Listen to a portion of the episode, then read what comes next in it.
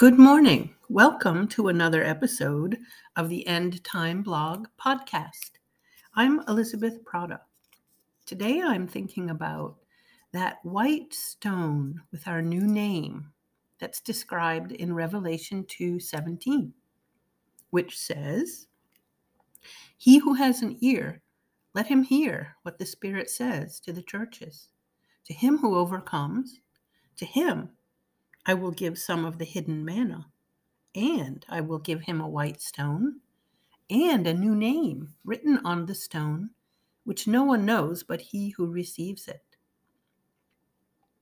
Did you ever wonder about this stone thing? I have. Well, first, before we get into the stone, let's look at the issue about the name. Yahweh changed the name of many people in the Bible. Simon Bar-Jonas was given the name Peter in Matthew sixteen eighteen by Jesus, meaning rock. Saul became Paul. God renamed Jacob, who became Israel.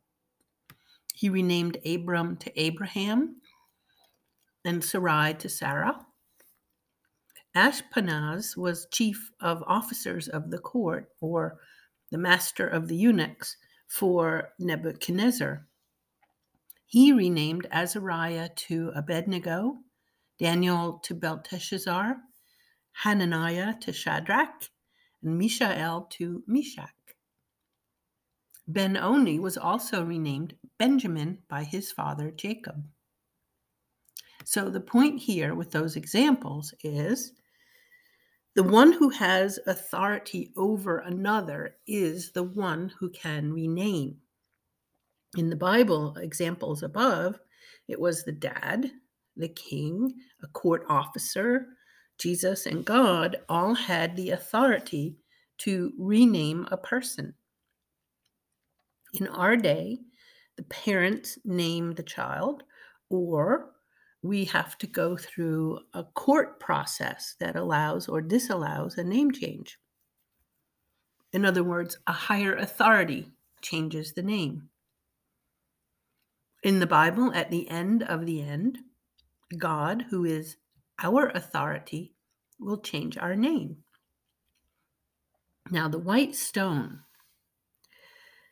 There's a few things about that. Um, Ovid was a Roman poet.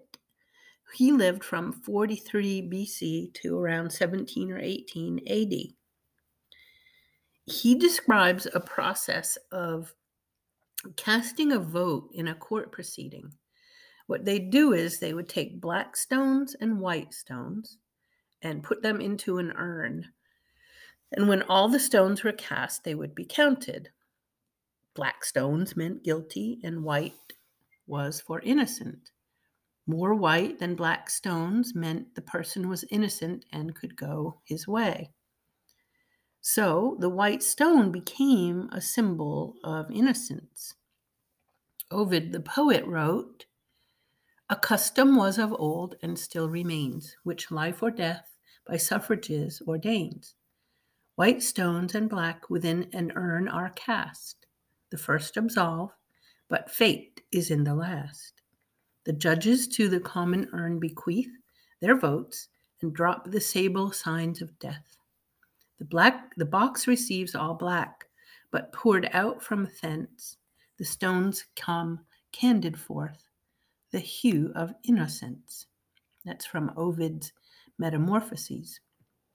Now, there are other reasons besides voting in a court proceed, proceeding on why the white stone was used. It was used in various ways.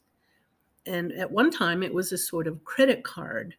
It had an authorizing name engraved on it. And people could, who held the stone and showed the name, could by credit buy things. And it would be ascribed to the person on whose name the stone was. Now, a white stone was also involved in a custom of hospitality. And this one I was completely unfamiliar with. It's from the book by Fred H. White, W I G H T, called Manners and Customs of Bible Lands.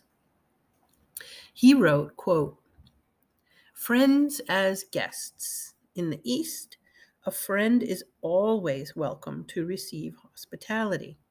The Romans of New Testament times had a token of hospitality between two friends, which consisted of a tile of wood or a stone, which was divided in half.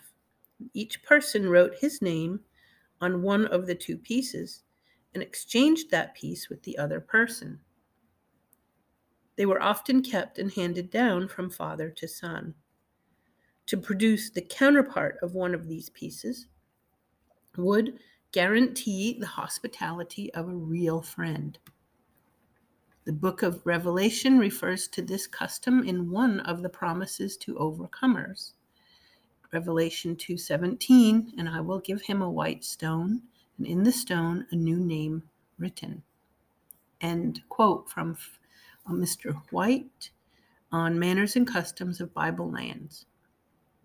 Now, there are many reasons why a white stone will be given, as described in that verse, and we can't know, we can't be dogmatic about the interpretation of why Jesus will give us a stone, but I think all those scenarios I just described are pretty interesting.